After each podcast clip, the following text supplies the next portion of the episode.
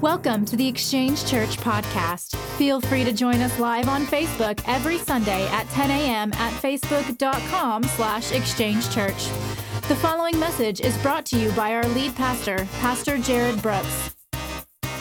So glad that you're here. Those that are watching online, always good to have you a part of this. And uh, those that are tuning in, listening to our podcast later, uh, we just appreciate so much uh, you being a part of this message and this word. And those of you that are face to face, I can see your faces. Uh, so glad that you're here and uh, a part of today. Listen, I'm pumped about uh, this service. I'm pumped about this message because in studying this and getting deeper and deeper in this, it just lights this fire inside of me and I'm passionate about it. If you haven't already done so, please check in. Uh, all of your check ins will help us uh, spread the word, help us buy uh, clean drinking water for those in need. So, all of our Facebook check ins help to go do missions. Share this right now on Facebook, and uh, maybe someone will join in and uh, be a part of, of today's service. Um, I want to uh, remind you that this week we're on week three of a five part series uh, that we have creative, creatively entitled Brand New. Everybody say brand new.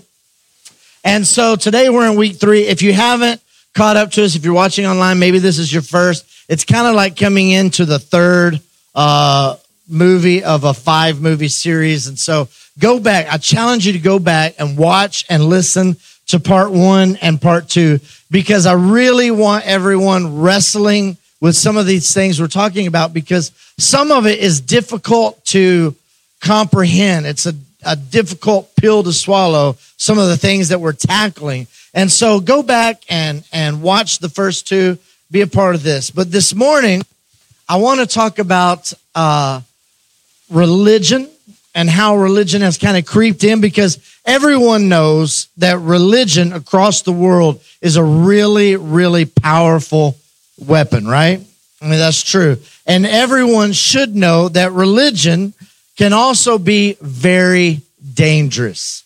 Uh, if you have not experienced that, then you just haven't been around it long enough. But religion can be very dangerous. And the reason that religion can be so powerful and so dangerous is because it's often fueled by superstition and by fear.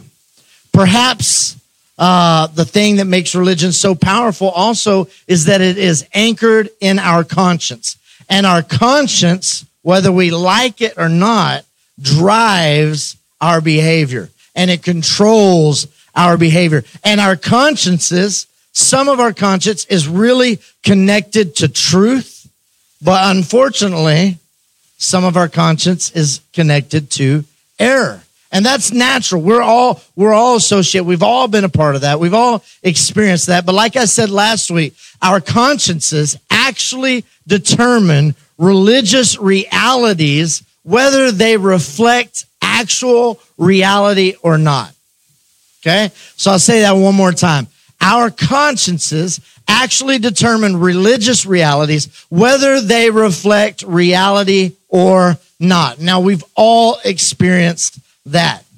For example, things that maybe at one point in your life you used to consciously, you used to feel really, really guilty about, but now you just don't feel guilty about it anymore.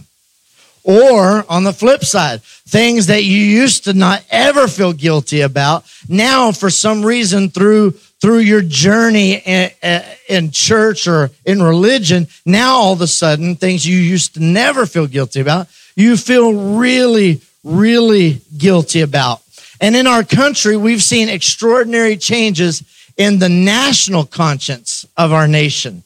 Uh, it is as, as it moves really from one direction to another for those of us who are Christians or those of us who, who grew up in the United States or, the, or those of us that grew up even just west, our consciences, whether you're aware of it or not, have been shaped in some form or fashion by a version of Christianity. So you can have grown up in the United States, having never actually been a Christian or a believer, but your conscience has still been shaped somehow by a version of Christianity, a type of Christianity that probably is a combination of what Jesus actually came and what Jesus taught and a combination of the temple model as we've discussed over the last few weeks. And all of our consciences have been fine tuned to where we feel the way we do about God.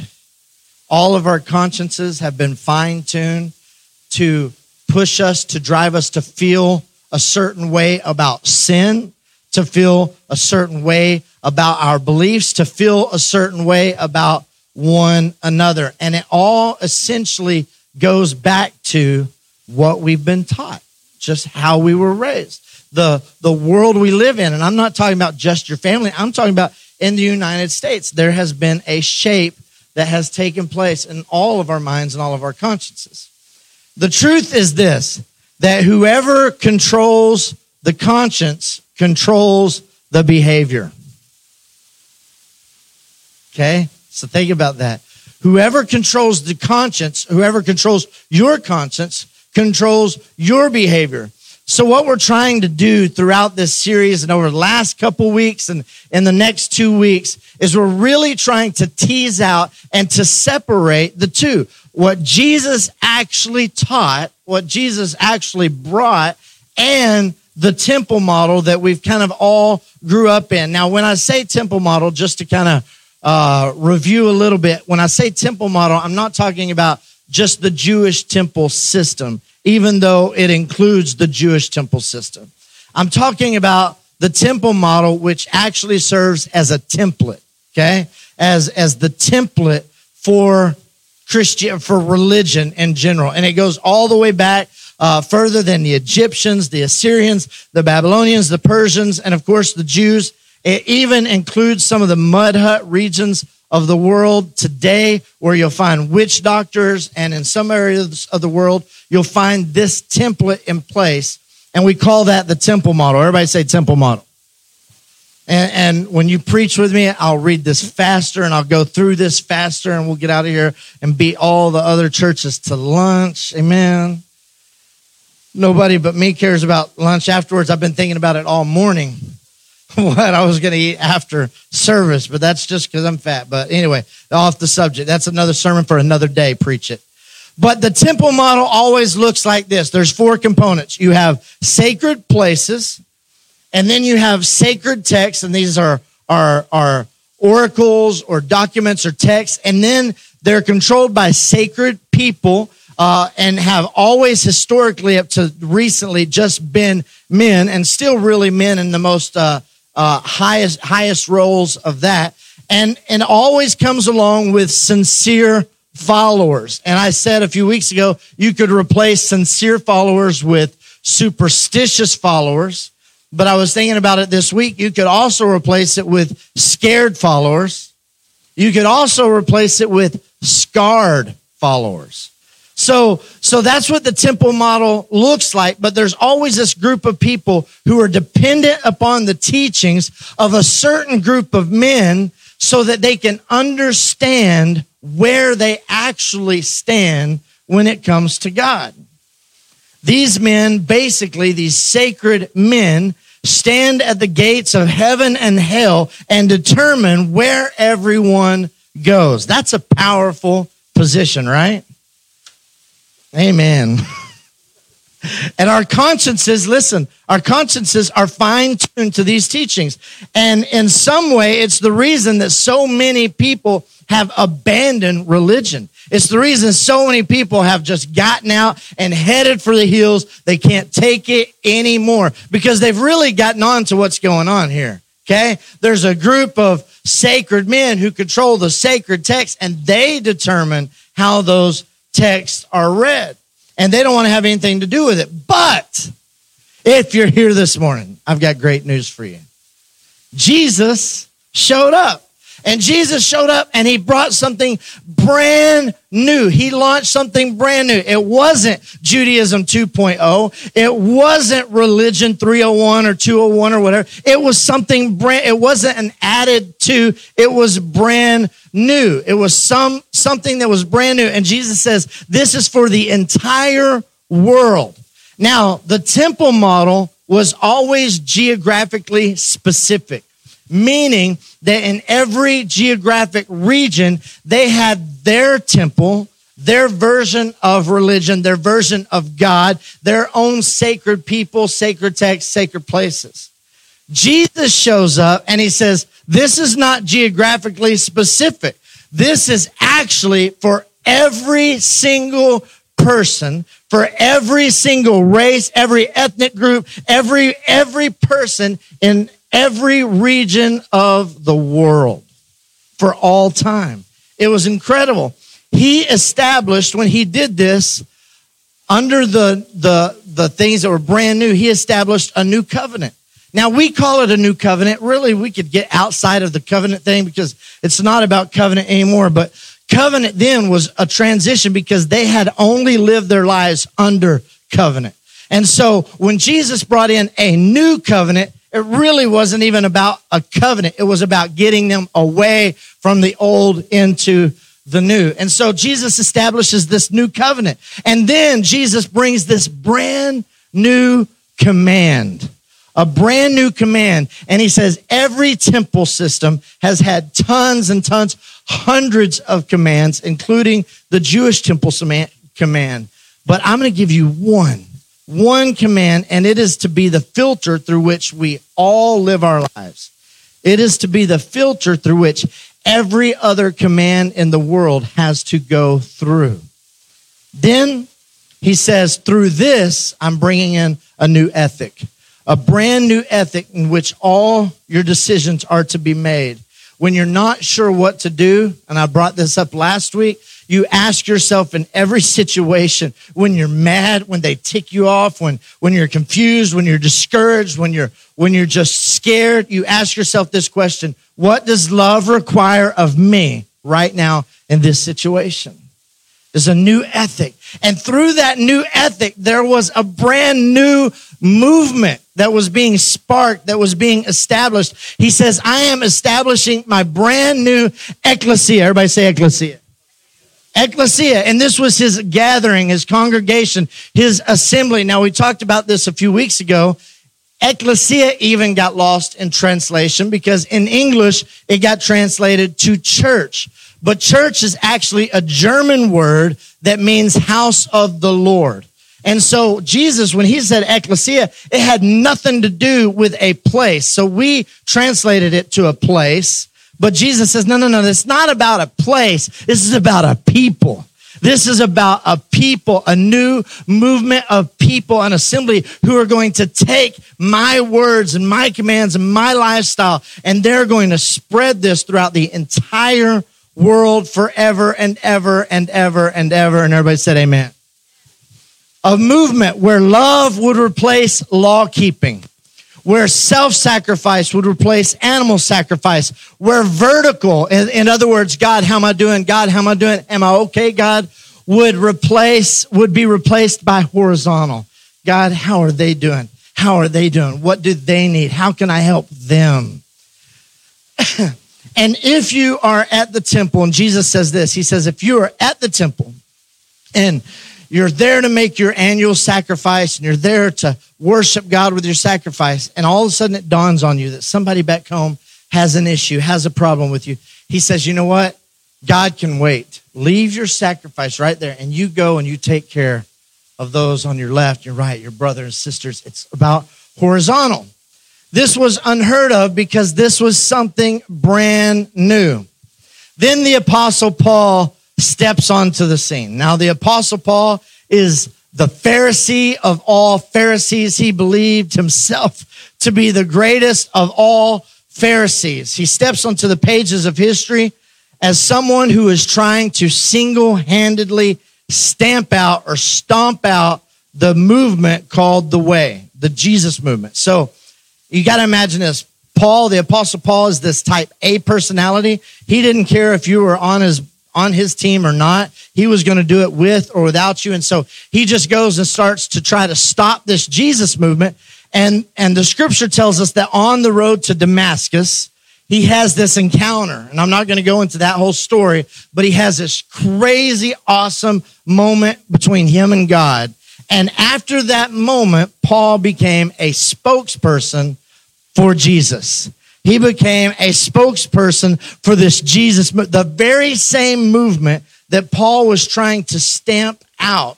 He became a spokesperson for them.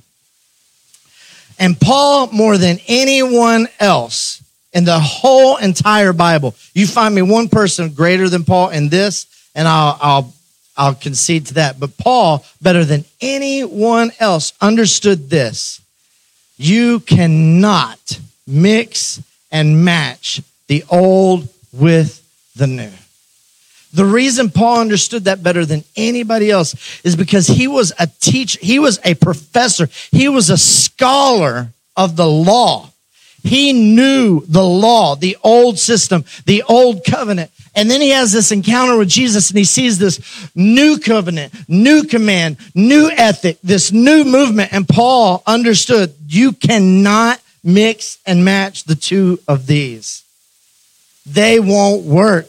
They will not work because a little bit of temple thinking with this new Jesus movement and this new ecclesia, it's going to ruin the entire thing. It will ruin everything that Jesus came to do. So, Paul writes a letter to the Galatians. And uh, we camped out kind of on this verse last week. He writes this letter to the Galatians, uh, and, and he's, he gives them these unthinkable implications.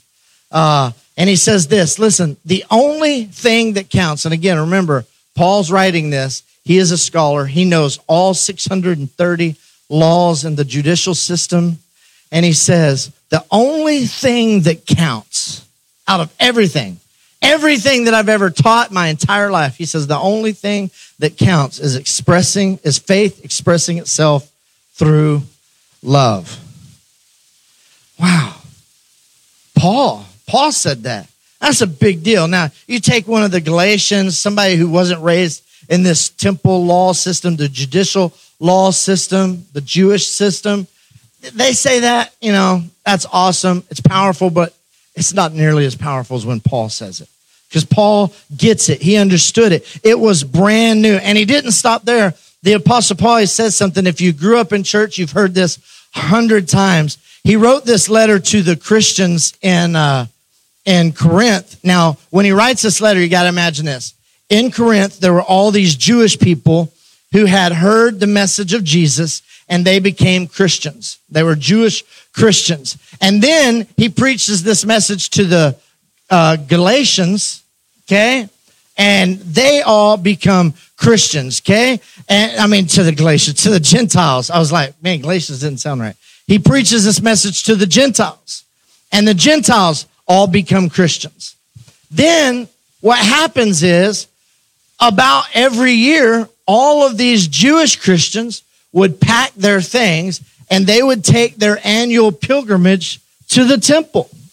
They would go to Jerusalem, they would go to the mountain of God and worship, they would make their sacrifices.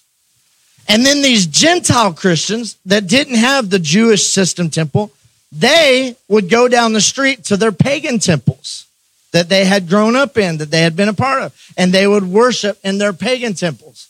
Paul sees this happening, and so Paul writes specifically to this, these two groups of people the Jewish Christians, the Gentile Christians, who are both going separately to their temples to worship. Paul writes this He says, Do you not know that your bodies are temples? Huh? Our bodies are temples, yeah. Do you not know that your bodies are temples? Well, how can my body be a place that I go. And Paul says, yeah, yeah, that was the old way.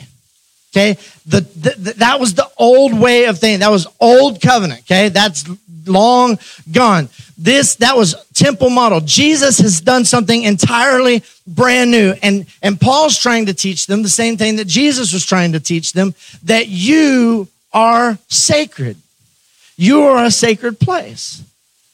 I used this example last week, but if we were to all travel and go to the Holy Land and we were to stand at the site where Jesus was buried, at the tomb in the garden where Jesus was buried, and we were to stand there, we would all get goosebumps. I mean, what a powerful place to be in the Holy Land and stand there. What Jesus wants you to know is you are more sacred than that place. It's not about places anymore. It's about you, people. You are more sacred than any piece of dirt you can imagine. Not only that, so is the person that is to your left and to the right, the front and back, the person that made you mad, the person you're offended with, the person you love. They are sacred. Well, but I, I just don't understand, Paul, how I can be a, a portable temple. He says this Do you not know that your bodies are temples of the Holy Spirit? Jews would say, Well, wait, wait, just one minute. I don't know how they would talk to you, but I'd like to believe they would say, just wait one minute, you know. I went into this, I went into, just say it, but he may watch one day. I doubt it, but uh, I was going to imitate a, a, pastor friend of mine. But they go into this and they say, well, the, the dwelling place for the Holy Spirit is the Holy of Holies. Paul, you know that. And he says, no, not anymore. Well, the dwelling place for the Holy Spirit is the temple, the Holy of Holies. That's where, and Paul says, no, not anymore. The Holy of Holies has no longer any significance whatsoever. This is a big deal. It'd be like somebody, if you've gone to church your whole entire life, somebody stands up and says, now, zero reason for you to go to church ever again. The church now has zero significance whatsoever. What? Well, we're supposed to go to church every Sunday, right? It's what we're to do. Well, this what, what Paul is saying is listen, the temple, the Holy of Holies, has no significance anymore. The same Holy Spirit, the holiness that dwelt in the temple, in the Holy of Holies, Paul says, now it lives inside of you. He indwells you. He lives inside of you. Your bodies are the temple and the Christian to your left, and the Christian to your right, and the slave to your left, and the slave owner to your right, the man in front of you, the woman behind you, the child that is running in your direction, they too are sacred in God's eyes. They are a temple of the Holy Spirit. And this is mind boggling to them. And for some of us, it's mind boggling because we're thinking of specific people that cannot possibly be a temple, right? I did. I did. There was nothing about the old, it was all moving into the new. And this was fascinating. So the church in the beginning gets off to this extraordinary start. And uh, I, today I'm going to go through some history. And I know history can be so boring uh, for some people, just don't get into it. But me, I love understanding where this all came from and where. But if you go back and you look at some pagan literature, uh, and you can find this. There's lots and lots of pagan literature uh, in the you know in the 80s, 60s, and 70s, and 90s, and 100s, and to the year 200s. Some really awesome things. But one of the things that the pagans always wrote about Christians as these Christians, these Jewish Christians and these Gentile Christians started this incredible movement. One of the things they would always say is they just loved like crazy. They forgave people. They forgave one another like crazy. One of the things that blew their mind, the pagans' mind, and they wrote about this all the time, was they couldn't believe and they couldn't understand why Christians would go out into the streets and take orphans, kids that had been abandoned off the streets, and they would take them into their own house and care for them. It didn't make sense because in Roman tradition, if your child was sick and unhealthy or diseased, you would abandon them and they would leave them in the streets. These Christian people would go in and the pagans would write and say, these poor Christian families would take in these kids and adopt these kids as if they were their own and take care of them. That blew their mind. But that was a, a marker for Christians. That's what they saw Christians. Another thing that, that blew their mind and, and as they gained traction were Christians were not afraid of death. They were not afraid of death because of their resurrected Savior. And I, I've tapped on this before in the past, but in the days when they had the Roman Colosseum and the fights and stuff, and they would take the Christians, they would chain them up and they would send them out into these battles to the death. It would blow the pagans away because the Christians had zero fear of death. They called it sleeping because they knew to live is Christ and to die is gain. There was zero fear. And so the Christian community began to gain traction. They didn't even have a Bible. The Gentiles didn't even have the law and the prophets. They didn't even have an Old Testament. The Jews had that. It wasn't until about 25 years or so after Jesus' resurrection that the apostle Paul's letters started to kind of be distributed around. Copies of these letters started got kind of getting passed around, but there was really no literature. There was no canon. There was just extraordinary faith fueled by people's love for other people. That was this whole movement. It wasn't on a book and a gospel and canon of scriptures and correct interpretations. It was fueled by love, by love for people. And it gained traction. And then something extraordinary happened. In the year AD 70, the Jewish temple was destroyed. Bum, bum, bum. Man, I need to preach with sound effects.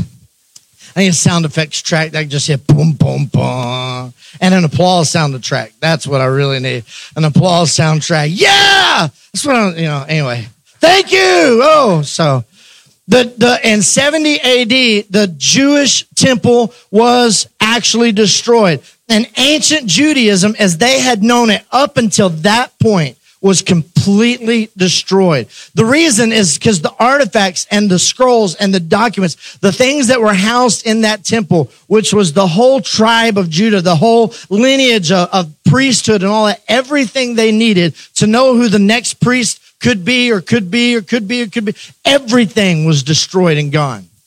The temple system was gone. It was as if God physically in the world punctuated the fact that the temple model was done. It had served its purpose.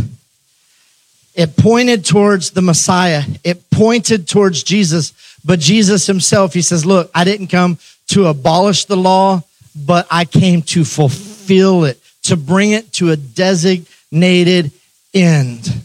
The entire law, Jesus says, can be summed up into two rules love God and demonstrate your love for God by your love for other people. It was extraordinary. And people that had nothing in common, all of a sudden they found that in Christ, they had everything in common. And then something extraordinary happened. This is really cool. And I enjoyed reading so much on this. Uh, is they call it the Battle of the Milvian Bridge. And it was October the 28th in the year 312. And you have Constantine, the emperor, Constantine, on his way to do battle with the co emperor, Maxentius. And they were going to find out who will become the supreme Roman emperor, who would rule the empire. Now, you study this out. This is not biblical. This is not in the Bible. This is history, okay? So you can Google the Milvian Bridge uh, war battle, or you can Google October 8th, 312. All this will come up and you can read history about it. But on his way to battle, Constantine is riding his horse and chariot, and all of a sudden he sees in the sky beyond the sun this cross in the sky. Now, when he sees this, he's blown away. And some people say that he heard a voice. Some people say that he saw the inscription uh, but either way, he heard or read this in this sign, conquer. In this sign, conquer. So he stopped and he took some of his soldiers and he painted a sign on their shield. Some of them, he painted the sign on their cross. I told TJ I should have gotten uh, this sign and as a slide, and he said, "Oh, I can do it." So he found the slide for me. This is what they painted. Now, this is the Greek alphabet of just X P. Okay, so just imagine XP. The X in Greek is chi, and the P is rho, and together, chi rho means Christos, Christ. So, so he has this chi rho put on everyone's shield and, and on their chest. And he went into battle. And you know what happened? He was victorious. Now, this is history. I'm giving you the history of the church, how we got to right here today. They're, they're victorious in battle, and Christians held him as conqueror. Now, remember, up to this point, Christianity is still illegal in the Roman Empire. You can't, you know, the letters of Paul that were being circulated were in secret. They were underground churches. Um, all of a sudden, he has this vision, Constantine. He puts it on their shields and on their chest, and they're victorious. And the Christians hail him as conqueror. And suddenly, Constantine's faith exploded.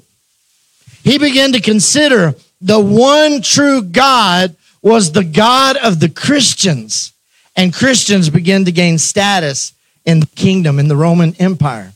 His victory celebration, suddenly the cross, which had up to this point always been a symbol of power in the Roman kingdom, in the empire. Now the cross became a symbol of Jesus's crucifixion. Up till then, it was just, hey, we are powerful. We will crucify you. We will kill you. Now the cross wasn't about that anymore. It was about Jesus. It was a symbol of the crucifixion and what was birthed through it. And the phrase, even though it wouldn't be used until the 12th or 13th century, suddenly what was now known as the Holy Roman Empire. That's what happened. That's how we got to this point where they had a holy Roman Empire because these moments that Constantine had as he went into battle. The problem was this that it was far more Roman, far more empire than it was holy. Okay? A year later, Constantine legalized Christianity. This was huge huge. So in about three, the end of 312, 313, somewhere right in there, he legalized Christianity. and when he did, he poured so much money into the church. He then elevated the status of bishops and priests. He began to build churches anywhere and everywhere that he heard there was a martyr that had died. He went and he built a church there. Suddenly, he became a collector of relics. Everything that Constantine did was about elevating the church and elevating Christianity. He built churches. Churches now legally did not have to pay taxes. That was awesome. So guess what? People were smart. So rich people started dedicating their houses and their manors to the church so that they didn't have to pay taxes. So the rich got even richer and became Christians. Why? Because it actually literally paid to follow Jesus under the leadership of Constantine. The church was exploding. It was becoming rich and powerful. The other thing that he did was Constantine banned crucifixion. No more. That was awesome. The next thing he did, he gave rights to children. Then he donated money to every family who had taken kids in as, as orphans. He started giving them money. This was incredible. And seemingly overnight, Christianity went from being a persecuted minority to an empowered majority. But the problem was, and this was to no one's intent, the problem was suddenly Christianity became inseparable from the empire. The church leaders had their own version of the temple model with a little bit of Christianity sprinkled in it. So now the Roman Empire created new sacred places. So then what they did is they create they collected all of Paul's writings all of these Christian writings that were being circulated and they put them in the temple and they chained them to the altar and they had sacred men that were to interpret those sacred texts to the people and tell those people how to live their life. They got back into this temple model. There was no one, there is no better understood than perhaps through what you've heard of as the Arian controversy. How many of you have ever heard of the Arian controversy? Um, it's a topic. If if you grew up in uh, in Catholic school, you may have heard it. Um, it was a theological controversy, and the reason I bring this up is because of where it's leading us to. So you got to remember, the church is now connected to the Roman Empire. The Roman Empire now controls the sacred texts, even Paul's writings, they now dictate how those sacred texts are to be interpreted. and How are they, they are to be handed out. And then all of a sudden there's this controversy that comes and the Arian controversy is all surrounded by one word and it's the word begotten. It's, it was over the question and maybe you've wrestled with it. Maybe you, you and your spouse fight about this at the dinner table every night. I don't know. But the question was this Did Jesus become God after he was born, or was he born God? Right? Y'all fight about that all the time, I'm sure. Right? So, listen, to us, it's not a big deal. We're, you know, we're way over that. But to them in the fourth century, this was huge. It was so big. And a Christian leader by the, uh, from Alexandria named Arius actually believed that Jesus' divinity was conferred onto him as an adult as a reward for his faithfulness to God. Arius really believed that. And he had scriptures and text and prophecies to back up what he believed. Then, uh, most church leaders, especially this guy by the name of Anast- uh, Anastasius, who led the charge against Arius, believed no, Jesus actually was born divine. Okay? He was born divine. So there's this huge battle. So what does Constantine do?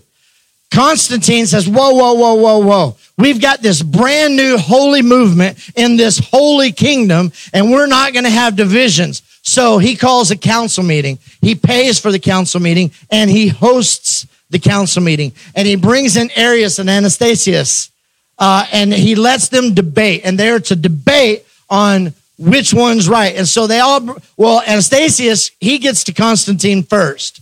And Constantine is not a theologian, okay? He's barely even a Christian, you know? He's still a Roman emperor, and he's actually more Roman and more emperor than he is holy, if you know what I mean. Okay? And, and so Constantine is showing him, in fact, Constantine was so barely Christian that he would not get baptized until he was on his deathbed. When he was on his deathbed, then he allowed them to baptize him so that he would make sure that all of his sins were covered. That's how really Roman emperor he was, not so on the holy side. But anyway, side story. So they battle it out. And as they battle it out, they argued. Uh, there's this debate, and Anastasius, who argued persuasively that Jesus was born divine, he won the debate. He won the debate, but people didn't leave the debate and go, okay, well, you've proved your point. You're right. You know, Jesus was born divine, and we're just all going to be friends. No, no, no, no. It started a big problem. It started this political issue and through the political issues became financial issues. And that was not good for Constantine and his empire. So Constantine writes an edict. Okay. He puts out a law, a rule. And, and this is going to make a lot of sense when you think about church and how churches have gotten to where we are at today.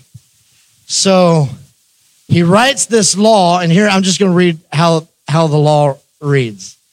He says, and I hereby make a public order that if someone should be discovered to have hidden a writing composed by Arius and not to have immediately brought it forward and be and destroyed it by fire, his penalty shall be death.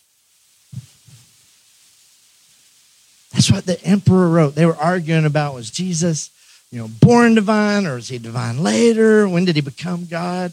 And all of a sudden, this edict is passed and sent out. And now, theological division was heresy, and it was punishable by death. Listen, suddenly believing the wrong thing was a crime. Suddenly, in Christianity, what you believed trumped how you behaved. Christianity almost immediately became creedal. So some of you are familiar with the Apostles' Creed and, and other creeds that you may have memorized. And there's all these different creeds out there that are great pieces of theology and, and so important to really our Christian history, history, some great creeds. But the problem with creeds are when these Christian writers would, would write these creeds down, the emperor had to approve these creeds. Well, the emperor was the main financial supporter of these ministries. Therefore, the emperors, being more Roman emperor than holy emperor, had habits. You know what I'm talking about? Am I making myself clear here? So the Roman emperors were doing their things, even though they were holy. And so when you write a creed, you got to be careful not to offend the financial support of my whole ministry. And so they would write these creeds, and these creeds would come out. And even in all these creeds and all the other creeds, there was never, ever a mention of love in any of these creeds. In fact, there was no mention of behavior at all. You could subscribe to that creed and basically do anything you wanted.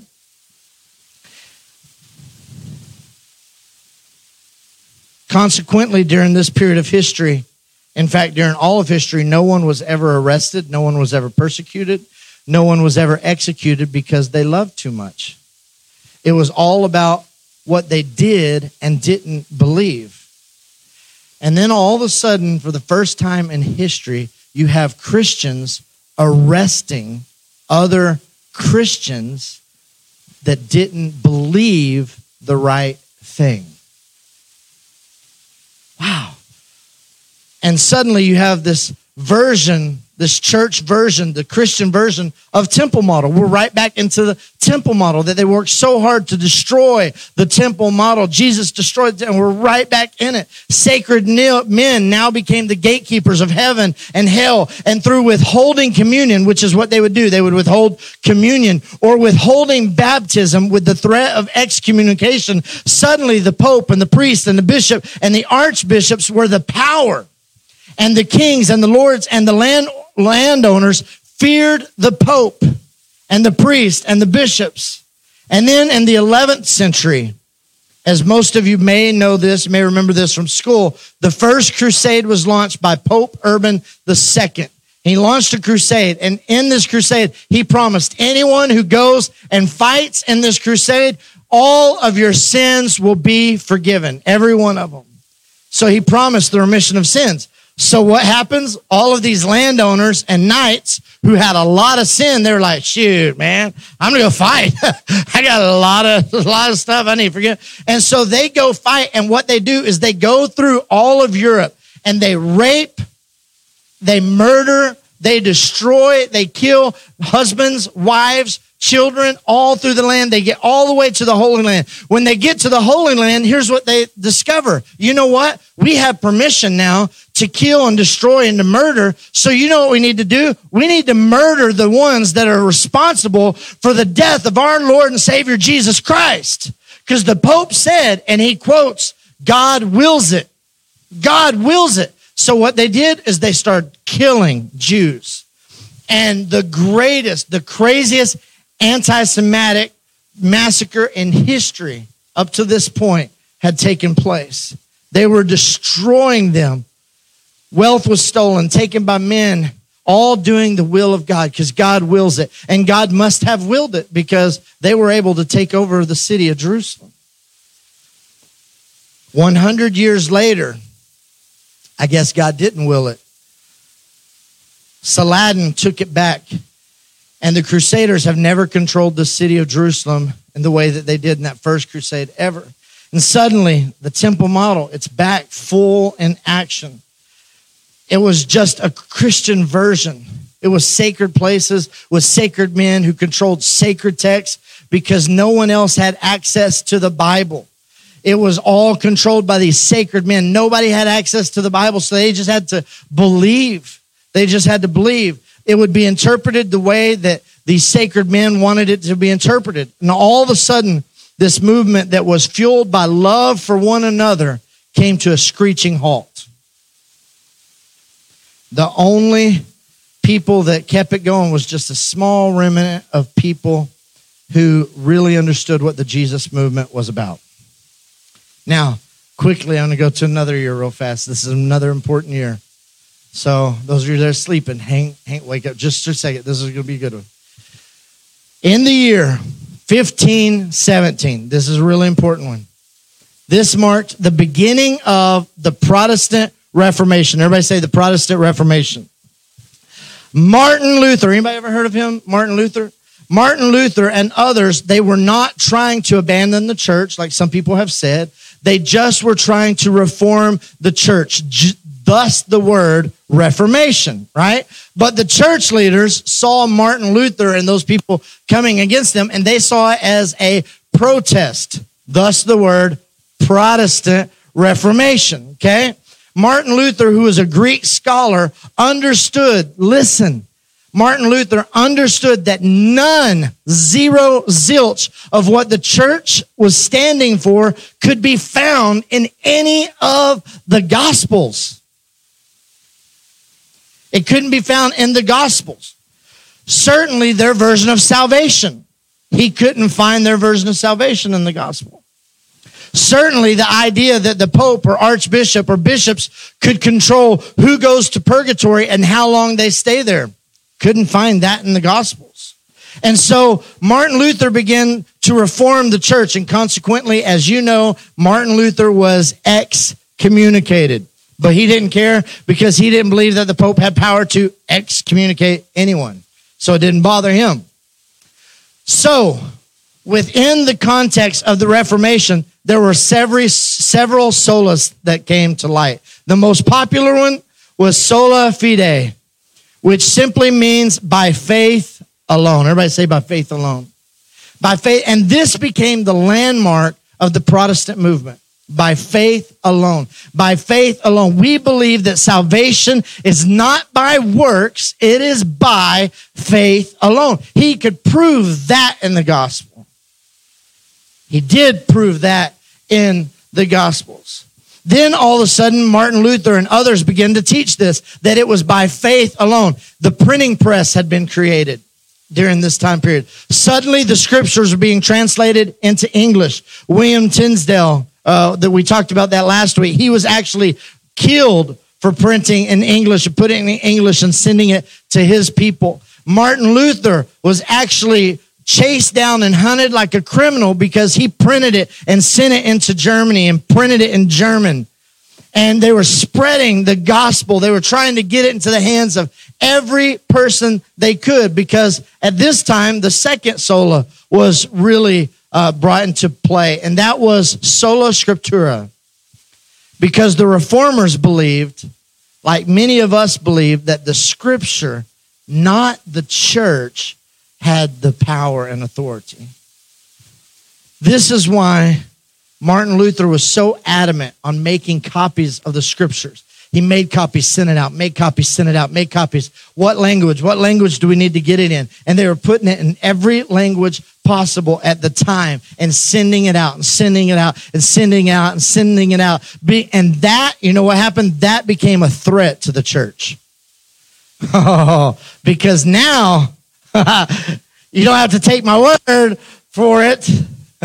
You can actually look it up yourself. You can actually interpret it yourself.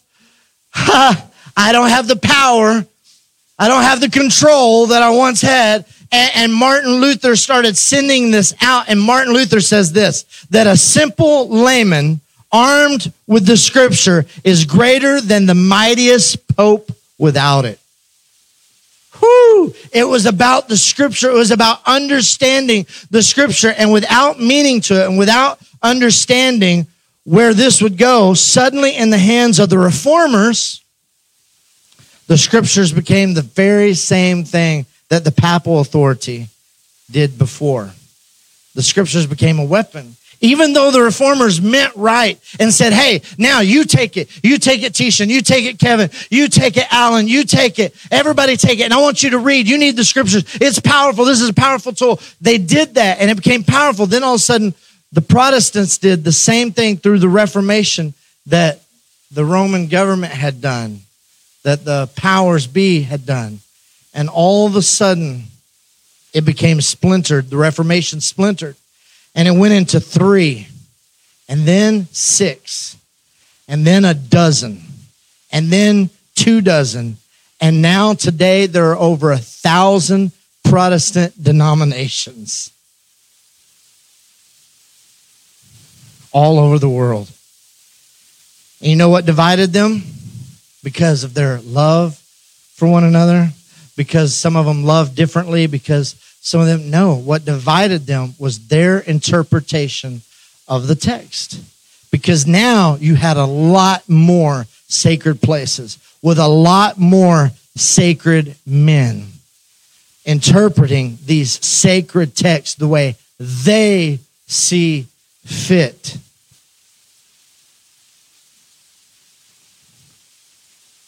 Telling everyone how to live their lives showing them what would grant them entrance into heaven and what would send them to hell. Mm, Protestants, since this time, have been beating people over the head with the Bible ever since. And the tragedy, the greatest tragedy of that whole day, that whole movement, the whole Reformation, is that love lost. Love was lost. It became about everything else rather than love. And and if you go to this church, you you probably are sick to death to hear us say over and over and over, love, love, love, love. But that is the thing, that is the key ingredient that was lost in the very beginning in all this mess, in everything. Now, the next part of this sermon, I'm totally making this up, okay? This is just Jared 103 or whatever. Totally making this up. This is not scripture, but I just have a great imagination. So I would imagine that at some point through all of this mess throughout history, let's just imagine for a minute that Jesus and Paul were standing at the gates of heaven and they were watching everything unfold and play out. And I just gave you hundreds of years in history in like just a few minutes. And I apologize for that. Um, but they're standing there at the gates and they're watching everything unfold. And Jesus looks at the apostle Paul and he says, wow, how did this happen? How did this happen? Man, Paul, I was so clear. I was so clear. In fact, right before I left, I gathered the guys together, the guys who we knew were going to be the catalyst to carry this thing forever. I got down on my hands and knees and I washed their nasty feet. I washed their feet, and then I looked at them right in their eyes and I said, As I loved you. Because this is an example. What I'm doing right here, this is an example of what you're to do for one another. And as I loved you, so you must love one another. And by this love, everyone will know that you are my disciple because you love one another. Paul, I told him that. It was as clear as day. And then I would imagine the apostle Paul looks at Jesus and goes, Hey, listen, big man, that was awesome what you said. and, and, I love what you said. In fact, I piggybacked off what you said. But listen, I wrote mine down. I actually wrote, I didn't just tell a small group of people in a private room. I wrote mine down and it was passed out throughout the entire world. Everywhere. It was passed around. In fact, it's a part of a book now that's the number one selling book of all the history of mankind. So I wrote mine down And here's what I wrote, and I couldn't be any more clear either, Jesus. I said this the only thing that counts is faith expressing itself in love. And Jesus is like, that's pretty clear. Yeah, and I wrote it down. And Jesus is like, well, other men wrote mine down. I didn't have to write it down. Other people wrote mine down. And then Peter walks up and Peter goes, Hey, I heard you guys talking. Listen, that's great. But you know how embarrassed I am? You got a garden tomb. You know what they built over my burial site? A temple. Right? A temple. They built a temple right where I'm buried. But like you, Paul, I too, I wrote mine down. I wrote mine down because I wanted it to be passed around. I wanted them to know. And I said this have sincere love for each other, love one another deeply from the heart. So the question is this How did this happen? How did something so clear, so crystal clear? I mean, Jesus was so clear. Easy, easy to understand, not hard to decipher, not hard to deter, to interpret. Paul, so clear. And Paul really, to me, even and, and this is going to sound really sacrilegious here. So please hear me, my heart. Paul, to me, had probably more authority to speak on this than even Jesus did. Jesus came as the Messiah, but they had a hard time buying into that. They watched him do miracles. They had a hard time. Paul was actually a leader of the law. And then he saw the Jesus movement. If anybody had power to speak on that, Paul did. Paul couldn't be more clear when he says, the only thing out of everything that I know, everything that I've studied, everything that I've taught, the only thing that matters is faith expressing itself in love. Listen, I'll tell you how it happened. And here's the reasons because there's a little temple model in all of us. And our consciences have been shaped by it. What you fear, what you think is sin, how you view sin, what you think God condemns, what you think makes God mad, what you think makes God happy, um, the things that you've been taught, all of these things have been taught to us in such a way that our consciences have been shaped by it. And consequently, we continue to hold on to things that hold us back. Have you ever wondered how close to sin you can get without actually sinning? Mm-hmm. So, God, you know, I, I, I know I hear. Listen, people ask me, have asked me this my whole ministry. You know, as a pastor, hey, Pastor Jared, is so and so a sin? Is such and such a sin? Can I do this? Can I do that? Listen, that is temple model thinking. I never even answer that question. Such a bad question. Do you think this is sin? Do you think that's sin? Listen, temple model. How close can I get to sin without ticking God off? If you've ever had that thought, that's temple model thinking. Jay, will you come up here? Let me ask you this one. At this time right now, have you ever felt, and this doesn't apply to everybody, but I hear people say that. They'll call me and they'll say, Hey, I'm so sorry. I missed church, or I'm so sorry. I'll be back, whatever. Listen, have you ever felt more guilty about missing church than you have about the way that you treat someone at work? That somehow in your thinking, those things, church, you know, or mass or whatever you go to, takes precedent over how you treat other people? Have you ever thought that? Because our consciences are so wound up in that kind of thinking and that kind of feeling, but that is temple model thinking. If you've ever had that thought, that's what it is. Or maybe this, and, and this is a sensitive subject because I have dealt with this over the years, but if you've ever feared for the eternal destiny of your child based on whether or not your child was baptized, that's temple model. Because someone convinced you that putting water on the head of your child would determine whether where they spend eternity. And I understand that because as a parent, you fear and you fear because no one loves your kids like you do, right? Nobody, nobody loves our kids like, like we do. We love them. We love hard. But But let me tell you, Matthew, Mark, Luke, and John, they all gave us Jesus' opinion. And Jesus says, hey, you bring the children, you bring them to me. Bring them to me. And then he points at one of them and he says, You see this? Now you become one of them. You become like this. You become like this. Temple model thinking. Here's one. Maybe you failed morally whatever, however you want to describe or define morally, you had an affair, you've had several affairs, you weren't married, and you were having sex out of marriage, uh, however you want to define morally, you did something just terrible.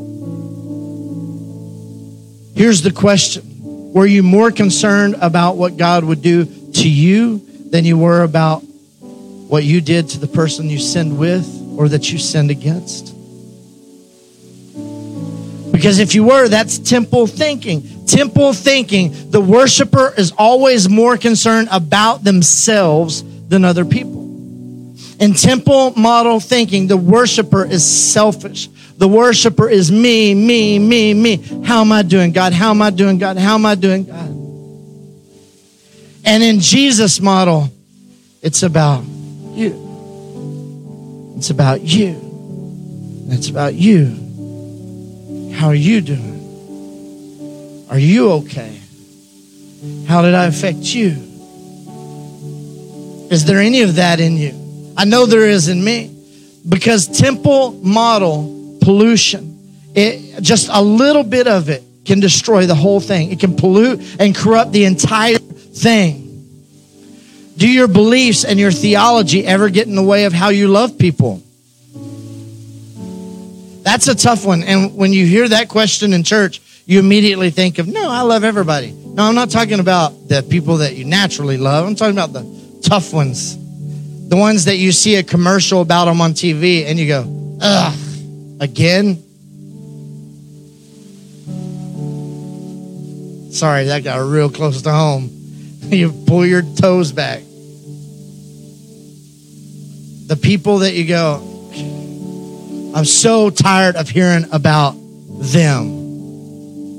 I'm so tired of this getting crammed in my face. Imagine a world where every single believer in Jesus got up every single day and recognized this God is great with me. God is great with me. If we understood that, then what we could do is we could put our efforts on being great with everyone around us because when we do that, they can now become great with God because they see that in us. Because I think what fuels the temple model thinking in many of us is simply our failure to truly embrace the gospel. And the gospel is this I'm going to close right here. The gospel is that Jesus is the Christ, that Jesus is the Son of God and that Jesus died for you. He died for you. And when you can really get that inside of your head and inside of your heart, when you can really understand that He died for you, then you will begin to realize that He is for you. He is for you. You can understand that Jesus and his Father are unequivocally for you. There is no measure, there is no sin that puts you outside of their love. That grace has no measure, that grace has no limits. And once you settle onto that, once it gets into your heart, it becomes the context.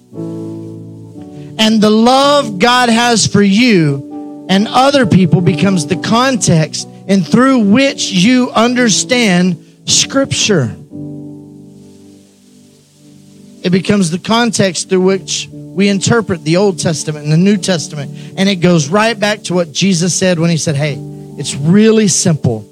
Love God and demonstrate that love for God by loving other people. When you aren't sure what to do, ask, What does love require of me? God's love for us and for those around us must inform our conscience and shape our behaviors. See, the church was on this awesome, I mean, extraordinary journey, moving. And somehow, through probably good intention, I, I believe Constantine probably had the best of intentions, really. I mean, he, he saw this vision. Things were great, probably meant the best. But unfortunately, he pulled us back into this temple model. And the church has just slowly ridden that temple model. We just keep sprinkling Jesus in because we know it's really all about Jesus, but it's so much temple.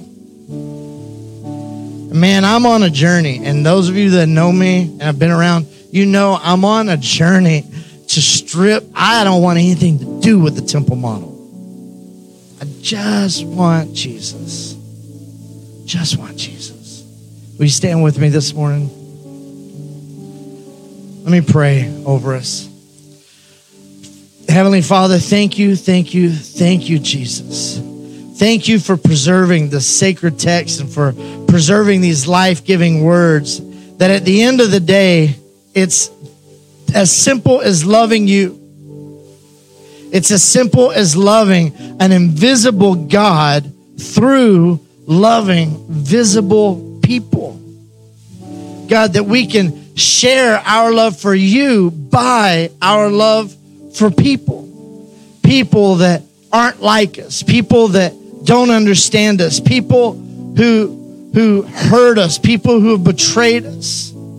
Father, perhaps we could be the generation, we could be the church that our kids and our grandkids would see in us a form or a version of Christianity that truly incorporates and embraces the newness. And that little by little, each of us individually and as a group of, of churches, we would leave behind those things that should have been left behind a long, long time ago. And Father, I pray that in your name we would never hurt an individual, regardless of what they've done, what they believe, what we believe. So, Father, I ask right now today that you give us wisdom. Wisdom to know what to do with what we've just heard. And give us the courage to do it as we live this out as we live this out and exercise it every single day. God, let us be the change. Give us the power and the courage to stand up and walk mightily and be the change to get back to the naked truth of who you are. We thank you for this. In Jesus' name we pray. And everybody said, Amen. Amen. Amen. Wow. Listen, don't miss next week. I was going to throw a couple teasers in there, but I didn't. But don't miss next week as we get into part four of this. And I just want to say, too, thank you so much. Um, those who have been faithful and, and giving.